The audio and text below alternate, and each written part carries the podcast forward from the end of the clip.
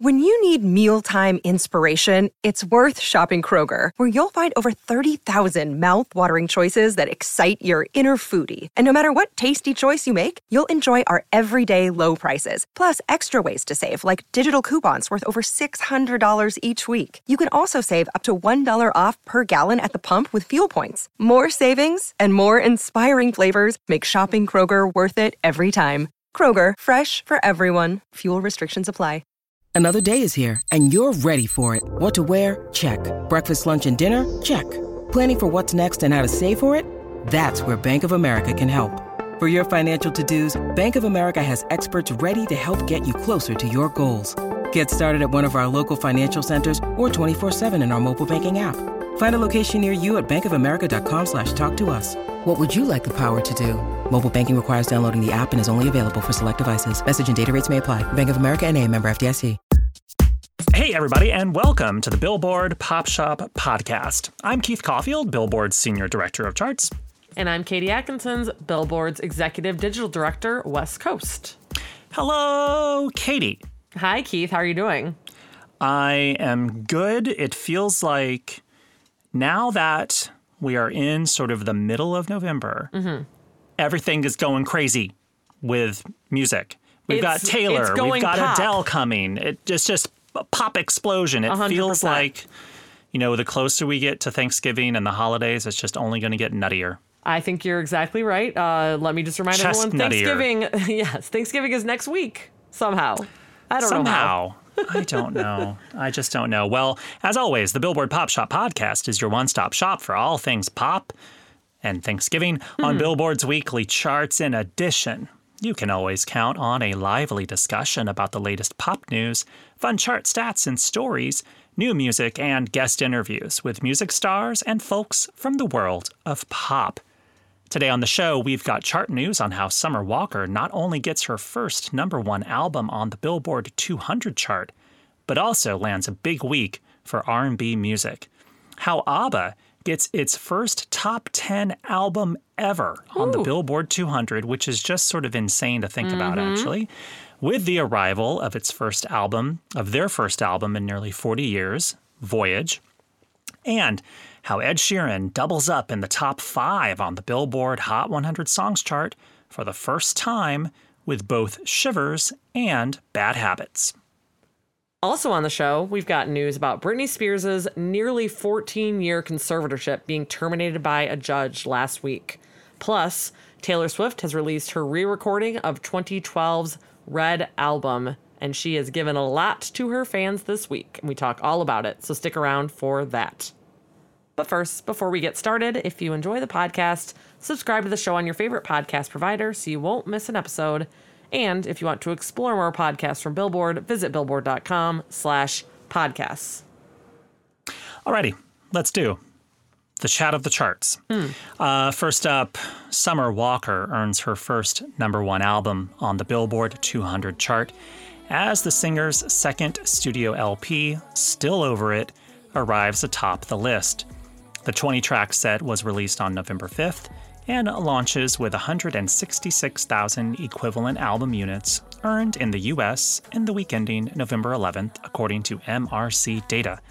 Over 90% of the album's first week units were driven by streaming activity.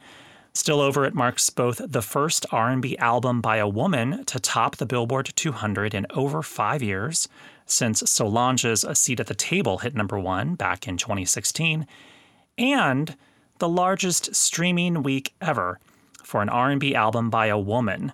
It registered 201 million on-demand streams for its tracks in its first week. I love this. I feel like we should have had Gail Mitchell on as our special guest to talk about the revival of R&B. I, I mean, I think Summer is sort of single handedly kind of handling this right now. I, I have the feeling a lot of people might be surprised at how popular Summer Walker is because she's so popular with R&B fans, but she hasn't had like a big pop moment yet, and that's why like, you know, maybe this will be the album that kind of does that for her. Yeah, So, anyway, congratulations to Summer. 100%. Next up, pop legends ABBA earn their highest charting album ever on the Billboard 200 and very first top 10 as Voyage debuts at number 2. The set was released on November 5th as well, and is the quartet's first new album since 1982's The Visitors, first new studio album, at least. Voyage starts with 82,000 equivalent album units, and of that sum, album sales comprise 78,000, which makes it the top selling album of the week, and that's the largest sales week for an album by a group in 2021, which, anyway, all that's just crazy to think about. Um, and w- until this week, ABBA's highest charting album on the Billboard 200 was 1978's simply titled The Album, which peaked at number 14 uh, in July of 1978.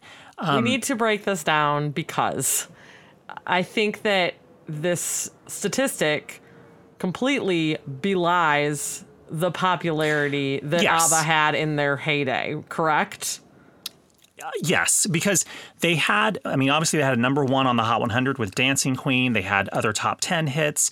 Um, uh, but it in their heyday, they were a global phenomenon. And obviously a popular act in America, um, but they weren't like critical faves in America, certainly. They commercially did well, but they never had a top 10 album. Um, they had hit singles, but we know them now more through the enduring popularity. Yeah. Yeah, the legacy of the songs. And I think it's, I mean, uh, I've watched num- a number of interviews with uh, Benny and Bjorn of ABBA in, in the past few weeks talking about the new album. And, you know, they've talked about how, you know, though they haven't released a new album in basically 40 years, they acknowledge that they're probably more popular than they ever have been in like the last 20 to 30 years. That's so wild to think of that. But yeah, I mean, you can list off like three separate pop culture things that have brought them to the forefront in just the last, you know, dec- few decades. So, Well, certainly, yeah. I mean, obviously, certainly, like you know, I mean, I, th- I, I think for me, um, the thing that kind of, kind of spurred some of the ABBA resurgence in the '90s was their music being featured in the film Muriel's Wedding. we have spoken about this on the podcast Yeah. before. You saw that in the theater because right, there was yes. a Madonna Yeah, I know. We're not going to get into that, but Mamma Uh, Mia. Mom, but then, but then, but then, Muriel's wedding spurred the success of ABBA Gold. Everyone went and and, and Gold Yeah. became um, a a big seller again, and it stayed around on the charts forever. But then, of course, Mamma Mia, the musical stage show, which then turned into a hit film, which had its own number one album on the Yeah. Billboard 200. So it's just I mean, then also like Glee, you know, covered Dancing Queen. It's like you could just pinpoint all these little things where different entry points for different generations to come into their music that Right. didn't happen in 1978, 1982. They, these people are all, you know, combining together. Yeah, I mean, uh, there's a, a, a huge number of fans of ABBA now who did not exist literally in the universe the last time ABBA had an album. Right. out. Right. So, So- this is incredible. I love this. Yeah. All right, lastly, over on the Billboard Hot 100 Songs chart, while Adele's Easy on Me stays put at number one for a fourth straight week, Ed Sheeran does something he's never done before as he has placed two songs in the top five at the same time. Bad Habits, which previously peaked at number two, holds at number four this week, while his latest single, Shivers, climbs six to five for a new high. The latter becomes his sixth top five charting hit, and both tracks are from his new album Equals, which debuted at number one on the Billboard 200 last week. Elsewhere on the Hot 100, Post Malone and The Weeknd's collaboration, One Right Now, debuts straight in at number six. It's the 10th top 10 for Posty and the 14th for The Weeknd. They put out a music video for the song today, Monday. So I'm I'll be curious to see what that might do for it on the chart next week. Maybe it'll just keep it in the top 10 or whatever. We'll see. yeah, I wonder why it didn't come out on the same day as the song dropping. It's a very elaborate video and it's very bloody and gory. So potentially it could be the, the kind of thing Weeknd has a bloody video? Oh, what a shock. It could be a thing where they did not have it done in time. You know what I mean? It's like a high production video. All right. Meanwhile, uh, Silk Sonic, the duo of Bruno Mars and Anderson Paak, sees its new single "Smoking Out the Window" debut at number eight. It's the 18th top 10 for Mars and the second for Anderson Paak. Both songs are from the pair's first album together, which is titled An Evening with Silk Sonic, and it dropped last Friday, and it's due to debut on next week's Billboard 200 chart, which is dated November 27th. Somewhere behind Taylor Swift's Red. Taylor's version, probably. We'll hey, look, we're, we'll see. we aren't going to tell you where these things are going to end up, but I'm just saying that Taylor Swift has had nine number one albums. Yeah. And she tends to debut at number one. Yeah. So just th- think of that. And Bruno Mars tends to debut fairly high on the Billboard 200. So, um, you know, you make your guesses. Draw your conclusions from that. Uh, let's take a look at some of the biggest headlines over on Billboard.com next, starting with the Free Britney movement being successful. Britney's conservatorship has ended. The nearly 14 year legal conservatorship over Britney Spears was formally terminated by a Los Angeles judge on Friday after months of pressure from a passionate hashtag Free Britney movement. At a hearing in LA County Superior Court, Judge Brenda Penny legally ended an arrangement that was imposed in 2008 following a string of erratic behavior and public incidents by the superstar singer. And the move was largely expected, uh, given some moves from Britney's dad, Jamie Spears, who controlled the conservatorship for years, but then he ended up being suspended in September and then now has called for an end to the conservatorship, which has happened. So at a press conference outside the courthouse, I'm not sure if you saw any of the videos of the crowd, Keith, but there's a lot of confetti, a lot of signs, a lot of celebration, and uh, actually Tetris, our coworker, was there amidst Shock. the crowd. I'm He actually was in the courtroom on Friday. Oh, really? Um, yeah, Wow. we uh, he was Billboard's representative in the courtroom and got out of there just in time to catch the celebration on video because that's what he's on our video team. Um, but was able to convey the ruling to our legal reporter in New York. And uh, yeah, Tetris, our Britney Well, correspondent. Sort of, sort of, no, no better person uh, to be in the courtroom there, uh, Yes. considering his his knowledge of Britney. And he actually captured this really great video that went up on Billboard's uh, Twitter account uh, of Matthew Rosengart, Britney's attorney, saying, "quote What's next for Britney, and this is the first time that this could be said for about a decade, is up to one person, Britney." So Britney herself reacted to the conservatorship ending by posting a video of her fans celebrating outside the courthouse to her Instagram on Friday, and she wrote, "Good God, I love my fans so much it's crazy. I think I'm gonna cry for the rest of the day. Best day ever. Praise the Lord. Can I get an amen?" And then she ended it with the hashtag Freed Britney. So there's hmm. your that I mean the 13 almost 14 years of this i- it's wild. Um it's wild how quickly it all moved honestly once people started paying attention. So, I think the big question now is, well, what's next? So, Yeah, and Bill, so our, our new legal reporter, Bill Donahue, he actually wrote in a piece about this a little bit. You know, Britney's legal issues are far from over. There's a lot of like unraveling that has to happen from this conservatorship. There's been people that, you know, have been fully in charge of her both financial and personal life for more than a decade and there's a lot to to untangle. So that's kind of the next phase is watching how that happens, but like Matthew Rosengart said, I mean, Britney wrote an Instagram post on Monday today saying, um, you know, uh, she had her first weekend where she like just went out and like got a glass of champagne at a restaurant.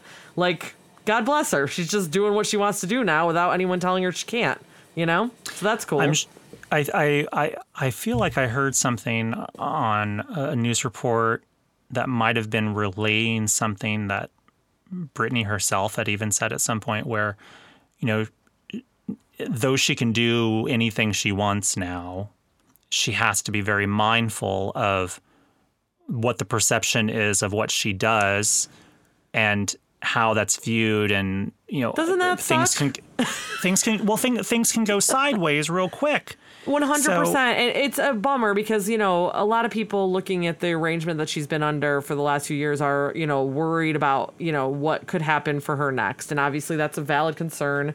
Um, you know there were potential mental health issues, et cetera, you know that led to this. But also, I mean, she's still a young woman who just you know we we all kind of go out and make our own mistakes and and live you know private lives where we do dumb stuff. She hasn't gotten to do the dumb stuff for 13 years. And so she might make like she might trip up by just living her life and it's kind of it's unfortunate that she, she has to like walk on eggshells a little bit because of this legal arrangement that she was under for so long you know the idea that it could be slapped back on her someday you know Well, hopefully she's gotten a lot of you know good counsel from her uh, well-placed friends and associates, and some of her kind of high-profile supporters. You know, ranging from Lady Gaga to Madonna, who have all uh, supported her. I mean, that's just tip. I mean, share that's tip of the iceberg. There's tons of people who all, and all of them have incredible um, sort of business associates that can maybe help her, Britney if she needs it with sort of sorting out all of these things and making the right decisions of who's handling your money, who's helping you with decisions,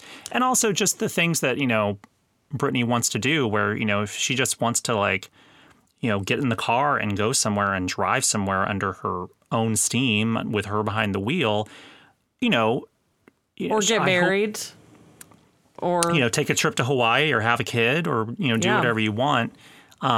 That's a good be point, interest- though, you because know. uh, you know the thing that's been so disturbing about all of this is that it's her family that was like pulling the strings, and so now I imagine she would be pretty distrustful of a lot of people if like her own family, who she thought she could have trusted the most, was sort of like you know running the machinations of this whole thing. So I like the idea, to your point, of people like Lady Gaga and Madonna and people who are in her corner and have you know power to like you know get things done and and know the right people. I like that idea a lot.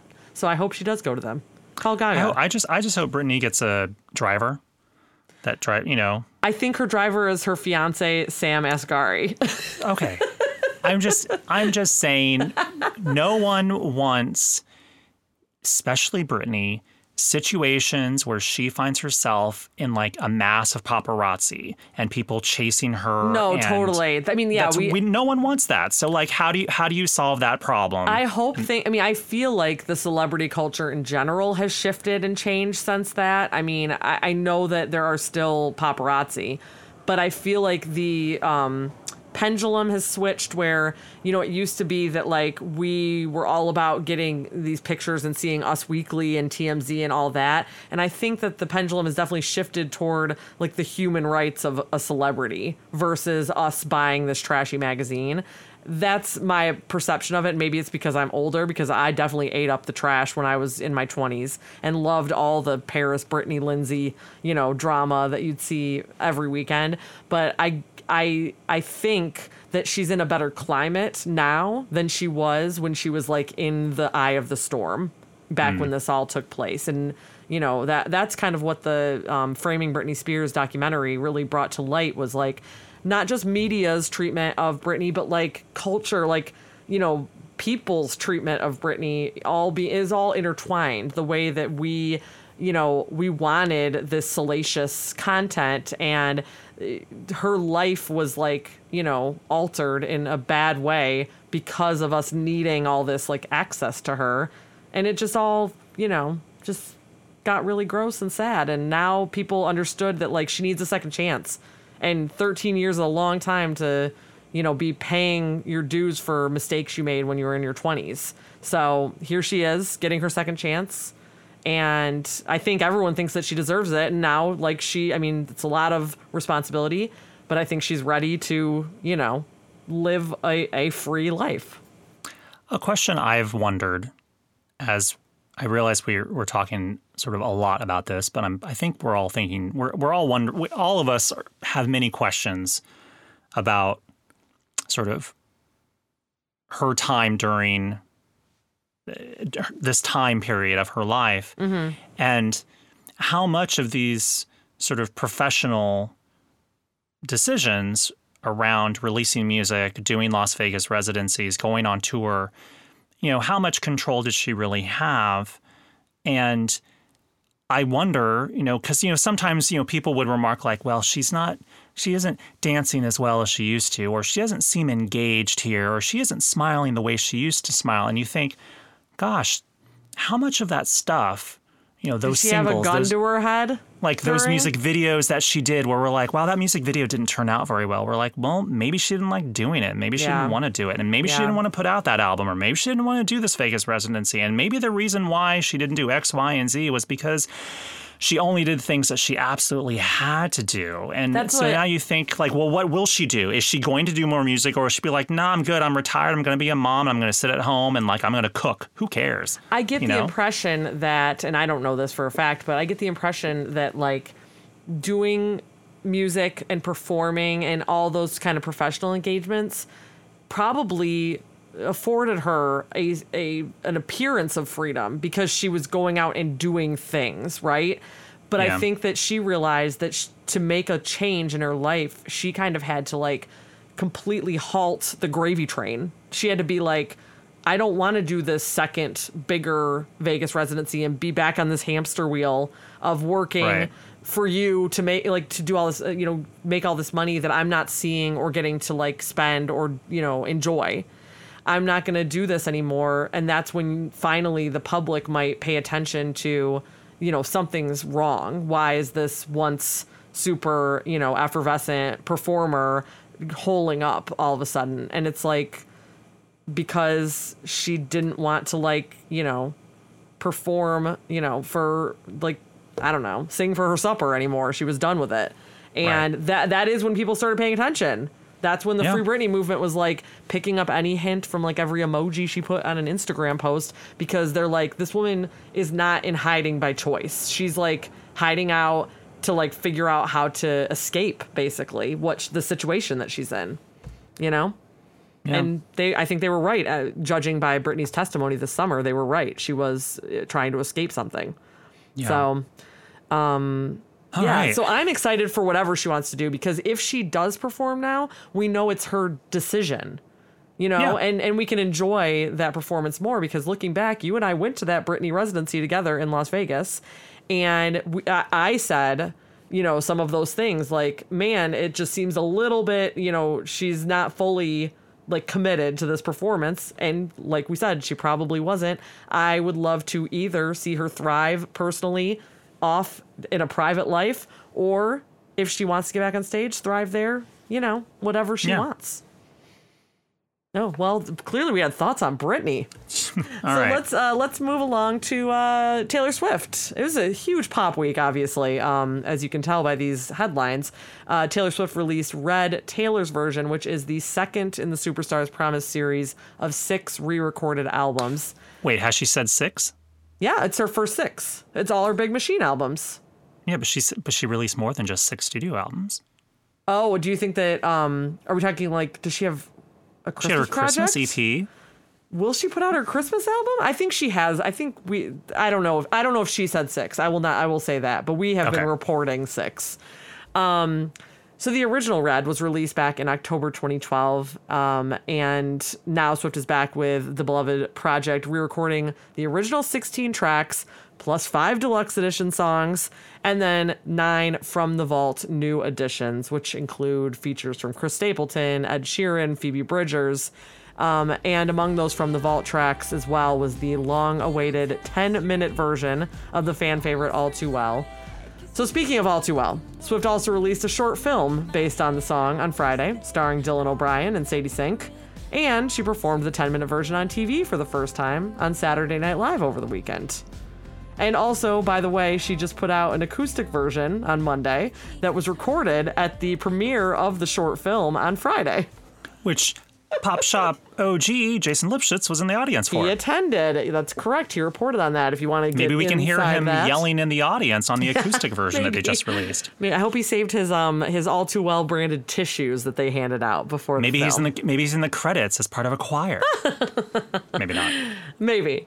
Um, uh, okay, so there's a few more things. Uh, she premiered a Blake Lively directed music video for "I Bet You Think About Me," which is the new slash old song that features now features Chris Stapleton, as well and, as and, and a, surpri- a surprise surprise uh, A-list actor in in, in Miles the video. Teller. Miles Teller stars in it. Great video, by the way. Just absolutely loved it, start to finish. I kind of want to see the entire movie, if I'm being honest. Um, This is all as of our Monday recording, so you might have like four more lyric videos and two short films by now on Tuesday. By the time you hear this, who knows? And finally, just to mention, I should have never started my workday on Friday by watching the lyric video for Ronan, which I don't know how familiar you are with that song, but it's written from the perspective of a mom who lost her four year old son uh, after he had a cancer battle. And uh, the chorus is, you know, you were my best four years. And I literally have a four year old son. And I about lost my mind watching the Yeah, video. I was going to say, how old is Calvin? He's four, and it's these incredible photos and videos of this little boy that the mother gave to Taylor to make this lyric video. It's yeah. So anyway, I just told you about nine million things. This is this is the this sort of like content overload load that Taylor is giving us, and then on top of that, she sent out all these packages to her famous friends, including her famous friend Keith Caulfield. Apparently has a, has a mailer. Yeah, so so uh, I got home the other day and there was a box on my porch um, from an address in Nashville. I'm so jealous right now. This is this is not going to be good podcast material because it's not video. I know this Um, would be a, normally a YouTube unboxing video, but instead we're going to do a podcast unboxing. We, we you know let's see how this turns out. We can always just cut it out if this is terrible. So here's a fabulous cardboard box. Ooh la la. So far, so good. I've, yeah, I've already opened it. Um, I haven't opened all the pieces, so I don't really know what's inside. oh my gosh. Um, Keith casually asked me, "Did you get a package from Taylor?" I'm like, "No, did you?" So so there's a Oh there's my a gosh, um, it's beautiful. there's kind of like a well this is just the first part. So there's a red red box hey with a big sort of satiny red um bow on it. It's the kind of bow that would be like on a Mercedes Benz in a Christmas commercial. very much so. And the box is like um five inches tall by like seven inches wide. It's like a big square box. It's pretty hefty. On the bottom there is a little foil sticker that says Taylor Swift Red Taylor's version. Oh my gosh. I can show. That. And then, um, all right, I'm going to take the, the ribbon off. See, this is the problem of not being in the office because I would definitely just steal all of this if we shared an office right now. So taking the ribbon off. Um, all right, inside the box. Okay, so the box opens up. It's a very fancy open up box, and there's a note. um, oh my! Is that card. handwritten? Well, It Hand- looks handwritten. looks handwritten. I'm sure it's her handwriting, but it's like it looks printed on. handwritten. So it said, and I haven't read this yet. Oh. Hi, pal. Um, it is my greatest hope that you might join me as we metaphorically and musically paint the town red. My version, in parentheses, Love that. exclamation point. Um, sending you my love, gratitude, a ring and a scarf. Your Ah. friend Taylor. I I knew wanna there say was going to be a scarf in there because if you saw anything on social media this week uh, or weekend, Camila Cabello posed and danced around in her red scarf. Oh, okay. And now Keith will do the same. Just look to Keith's Instagram. I also I also am fully like disclosing like you know like it is not unusual that people at publications such as Billboard will randomly get promo items in the mail. This does not influence do not any of our solicit coverage. these things. not- they, they I did not solicit us. this. I did not ask for this. This just Yes. showed up. Yes. This does not influence nor change He's any just- of the things I write about Taylor Swift. He's just the lucky one. That's quoting a song from Red. All right, so there's a little tiny box inside Oh with my a gosh. Mm-hmm. picture of the album cover. On the other side, it says Taylor Swift. It's a little. Um, so this is a ring? Well, she said in the note it was a ring. I'm Let's guessing see this is a ring. What kind of a ring? I don't know. Um, it's a little ring, and it. Um, what is it? Oh, it says red. It's like in little. Oh, yep. It's like it's sort of like a little. It looks like a silver, very shiny, glittery. That would be a strong choice for you to wear that ring. I mean, I'm gonna pop it on and see what it looks like. It's like a Swiftie mean- calling card. Yeah, pretty much. Um, I mean, it looks great on my ring There you finger. go, Let me tell you. um, okay, so we're gonna we're gonna put that away. We'll leave the ring on, and th- there's a scarf in this box. I hope we're picking Alrighty. up the the ASMR of all the things being unboxed. So a big red woven scarf. It's a beautiful scarf. Smells it- nice. Is there any branding of any nature on the scarf? Like, does it Oh. have the album name or something? Just Good question. No, it just looks like it's a big. I'm not. I can't even see any. Oh wait, there's this a tag. This scarf. Hold on, there is a There you tag on it that Oh. says "All Too Well." Oh, I love that. This scarf makes an appearance in the Blake Lively uh, directed video too. They she puts it on the bride during her speech to Miles Teller. I'm supposed to hand wash this Okay. in cold water. Do not bleach. Dry flat. Okay. That's a lot of instructions. Just 100% don't acrylic, just don't get it dirty. Just don't get it Just dirty. Just don't get it dirty. um, and then, okay, at the bottom of the box, at the bottom of the other, the cardboard box that all this came in, there's something at the bottom. Um, this looks like it's maybe a sweater of some sort, A sweater? or a, I don't. oh my gosh, what does it say? Oh my gosh, I love it. So it Oh, kind it's looks like so it's a- cute. what, what does this look like to you? Like a It's like a like a varsity sweatshirt. like an old-fashioned varsity, like from the '50s sweatshirt. Yeah, exactly. Kind of like an old timey football player sweatshirt. sort of a um, off off white cream color with like a some, uh, burgundy Taylor Swift and stripes on the arms. Yeah. yeah, with sort of like faux, sort of.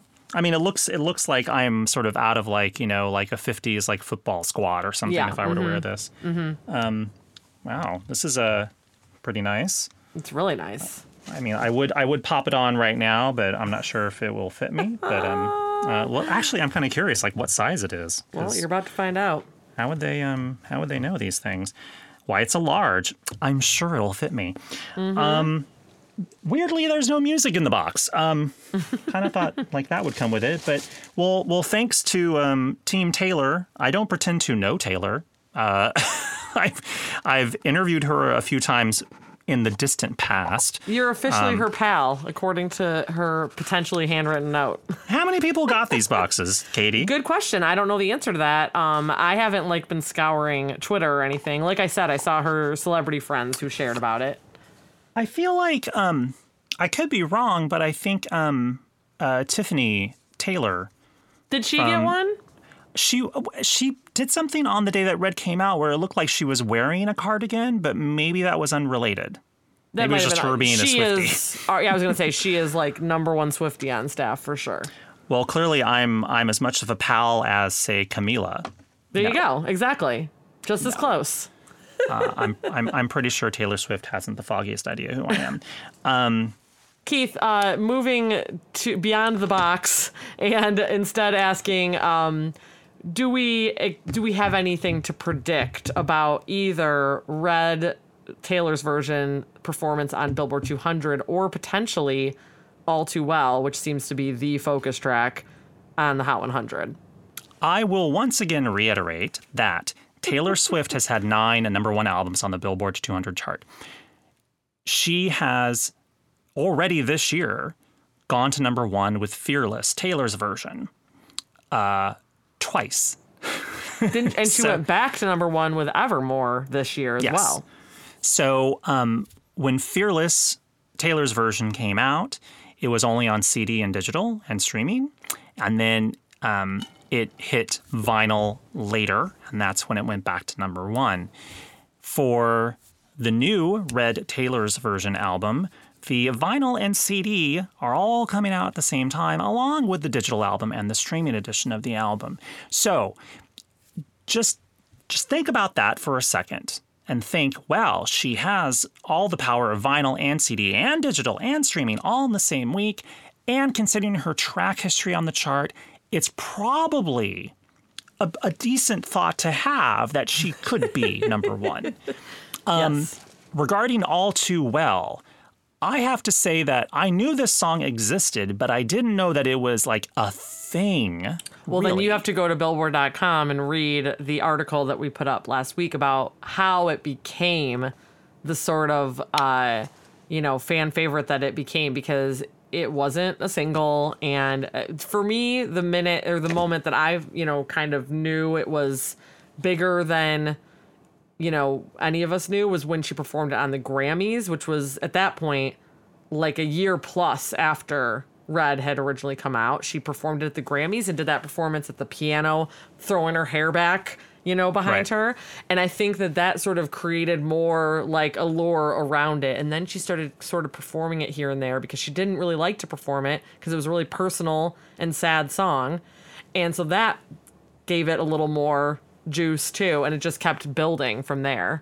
So, I, you know, I was I was telling some coworkers. I said, you know, if if you're unfamiliar with the song, um, your knowledge of it may be very limited to, hey, I've heard about there's this like ver- there's this like a song that Taylor did and it was an old song, but then she has like a 10 minute version that she's never released before that's supposed to be like this epic moment. And there's a big like like sort of mini movie that goes with it with like some familiar faces in it. And and on top of it, there's also some sort of like emotional narrative about a possible ex-boyfriend that is the t- topic of the song and it's like someone that we I'll we may it, or may not know Rumored to be Jake Gyllenhaal, but Taylor herself has, has never spoken about it. so you have all that combined um, along with sort of the narrative of i'm taking back ownership of my recordings by Mm-hmm. recording everything and the 10 minute snl performance Yeah. that she did this past weekend which watching that is just sort of electric Yeah. to be perfectly honest. Yep. So it didn't seem like I was watching a 10 minute song. It just, No. the time just sort of flew by. Yeah. Um, and I'm, I, I, I, again, I'm not like a Taylor Swift expert. So for me to be interested in this, You have a lot of information about it. I have a lot of information about it. Yeah. And granted, I do work in the music industry. right, so course. anyway, so it'll be interesting to see how All Too Well does on the Hot Yeah. Mm-hmm. 100 next week because of all the interest around it. Well, and uh, just one more, more thought. I did an article also. I'm really hyping up Billboard.com today, but I also did an article comparing the old lyrics and the new lyrics. And I think that that's another curiosity factor. Like, if even if you did know all too well, very well, you felt like you needed to listen to it and parse like what's new from the lyrics, and that is uh, borne out by how. Uh, many people read that article since we put it up on Friday because everyone's looking for that comparison of the new and old lyrics. Last two things about this. Yeah. As we, a- as we everyone, this is a supersized show. Deal with it because there's it's too much interesting stuff happening right now. I mean, hopefully people are vaguely interested. I we hope we may so. cut out we may cut out the entire unboxing. I think we should leave this all. It's all gold. it's all red. Ah, So last two things. Um, I feel like, and I've said this before, I feel like I became much more interested in Taylor Swift um, as an artist when she performed I Knew You Were Trouble from the Red Album on the American Music Awards, and I think it was 2012. The performance blew me away. And I was like, this is the moment where Taylor becomes a pop star. Hmm. Because at that point, she was a country star that kind of leaned pop sometimes. And this was the moment where it was like, oh, this is full on pop. This is there's pop. pop, dubstep pop. in that one. Yeah, Yes. but but also the performance was like this isn't something a country star does. This is this is beyond. This is this is bigger. And and I realized that I was you know that's very idiotic for me to say. Um, but I freely admit that. But also remember, it was 2012. It was a very different time. Um, obviously, Taylor was a superstar at that point. But when I watched that, I'm like, okay, this is the game changer. Yeah. To me, to me, it was. And I've been obviously way more interested since then, as has everyone else. Yeah. Um, so that was the one thing. And the second thing, I Well, I'm going to say something while you think about the second thing. Because Okay. uh, for me, um, like the first Taylor Swift album that I loved front to back was actually the next album, 1989 from 2014. And now, revisiting Red through Taylor's version, I'm stunned to discover how many of the 1989 fingerprints are all over Red. There's so much of that, re- the sound that ends up in 1989 in Reputation, in Lover, that started with Red. It's just, Red- it's clear as day. And um, it makes me have a fully new appreciation for Red because I think instead of looking at it through her country lens. I'm now looking at it through what she is now, which is beyond genre, basically. I mean, given folklore, Evermore, everything that's come since then, Right. and and I'm looking at it, it just from a like a genre agnostic place and realizing and appreciating new songs that I did not appreciate at the time. Well, and that was the thing. Like when Red came out, that was her last album, well, her last new album to chart on the country albums chart. Yeah. And and it was one of those things where you know they they I think she and maybe her entire team were very aware of the fact that she was still from the world of country music Yeah. and they wanted to make sure that she still had one foot in country and so Mm-hmm. half of the album sonically is kind of in the country sort of twang realm Mm-hmm. but then you have stuff like I knew you were trouble which is not Yeah. so it is interesting to sort of go back and listen to it now and not have to think about all of sort of the baggage of like country and this and Nashville and radio Yep. and yada yada. You just cleanse yourself of that and kind of go into with a fresh pair of ears. The other, I finally thought of the other thing I was going to say. She was on um, Seth Meyers uh, the other day in the lead up to SNL, and he asked her kind of like a very basic, simple question, like, "Why are you re-recording your music?" And she's like, you know, I totally understand. You know, this is kind of, you know, it, it, a lot of people wouldn't necessarily know this, and you know, it's okay. And she basically said, look, I've always wanted to record, you know, to own my music. The music industry is a little bit eh, about these things sometimes. I've always made that very clear to people. I uh, wanted to have that opportunity. I didn't get that opportunity. Someone else now owns my old albums.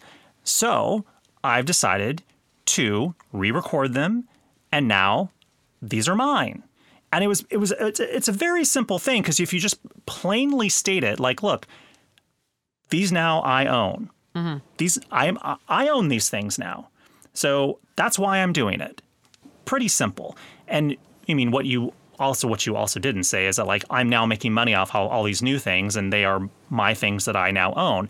But I thought the way that she explained it was so simple that I think even like non-music people will be like, okay, I get that. I, Yeah. I, I get it. And that makes sense. And cool. I mean, I would love to personally ask her, like, Taylor, do you want us to like throw away the old albums?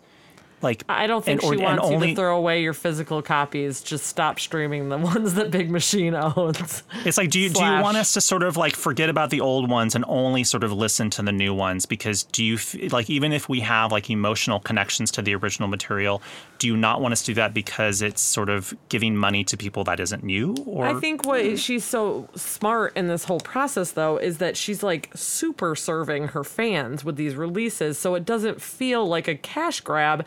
It instead feels like a greatest hits compilation for each project that she ever did because she's putting out these new tracks from that era and all of a sudden it's like you're getting a box set from your favorite artist like 15 20 years earlier than you normally would. Do you know what i mean?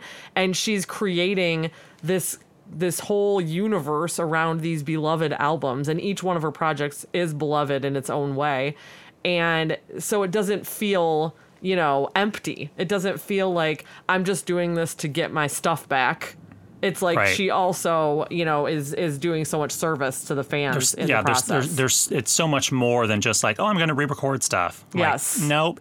Like remember it's so remember thoughtful like when we were talking about this the initially like before fearless and any of the songs came out we were talking about oh like remember when def leppard re-recorded a couple songs and like prince did 1999 again and yada yada we're This like yeah no so this beyond. beyond Yeah. so beyond Yeah. so beyond And Okay, like we are, I was okay, I know that speaking of beyond, we are beyond our normal time. But Yeah. I I have to say something else because clearly this is a hot topic.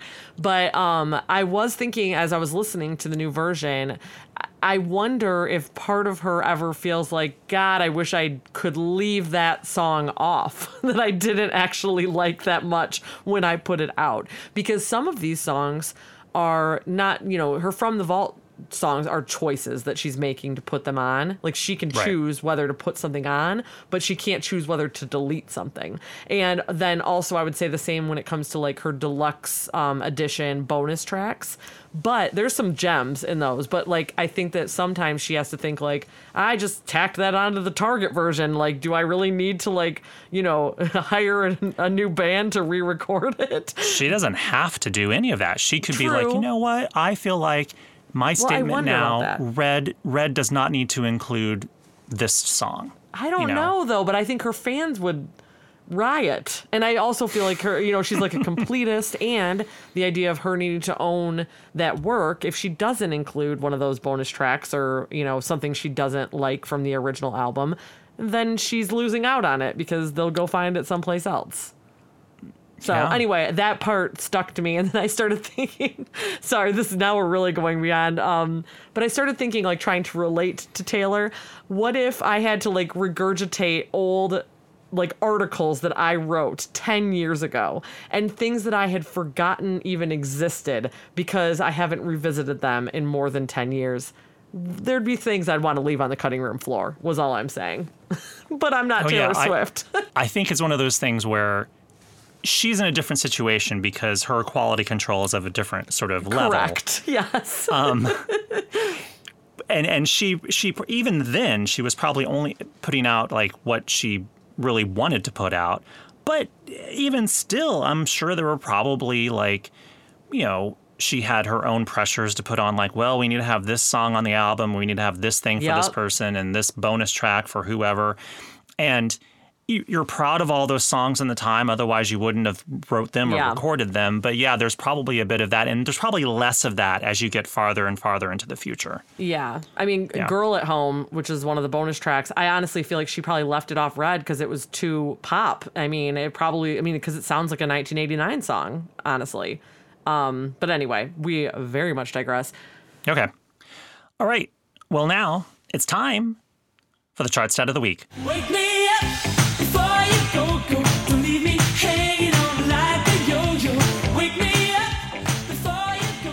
This week in 1984, Wham! The pop duo of George Michael and Andrew Ridgely hit number one on the Hot 100 for the first time with Wake Me Up Before You Go Go. The track rose to the top of the list, dated November 17th, 1984, and spent three weeks at number one. The single was from the duo's number one Billboard 200 album, Make It Big. The pair would score two more leaders on the Hot 100 with Careless Whisper, which was credited to Wham featuring George Michael, though hmm. it was essentially a solo George song, Did not know that. and Everything She Wants. Hmm. Uh, fun fact around Careless Whisper in the UK and in other territories around the world, it was just credited to George Michael. Hmm. But in America, it was credited to Wham featuring George Michael.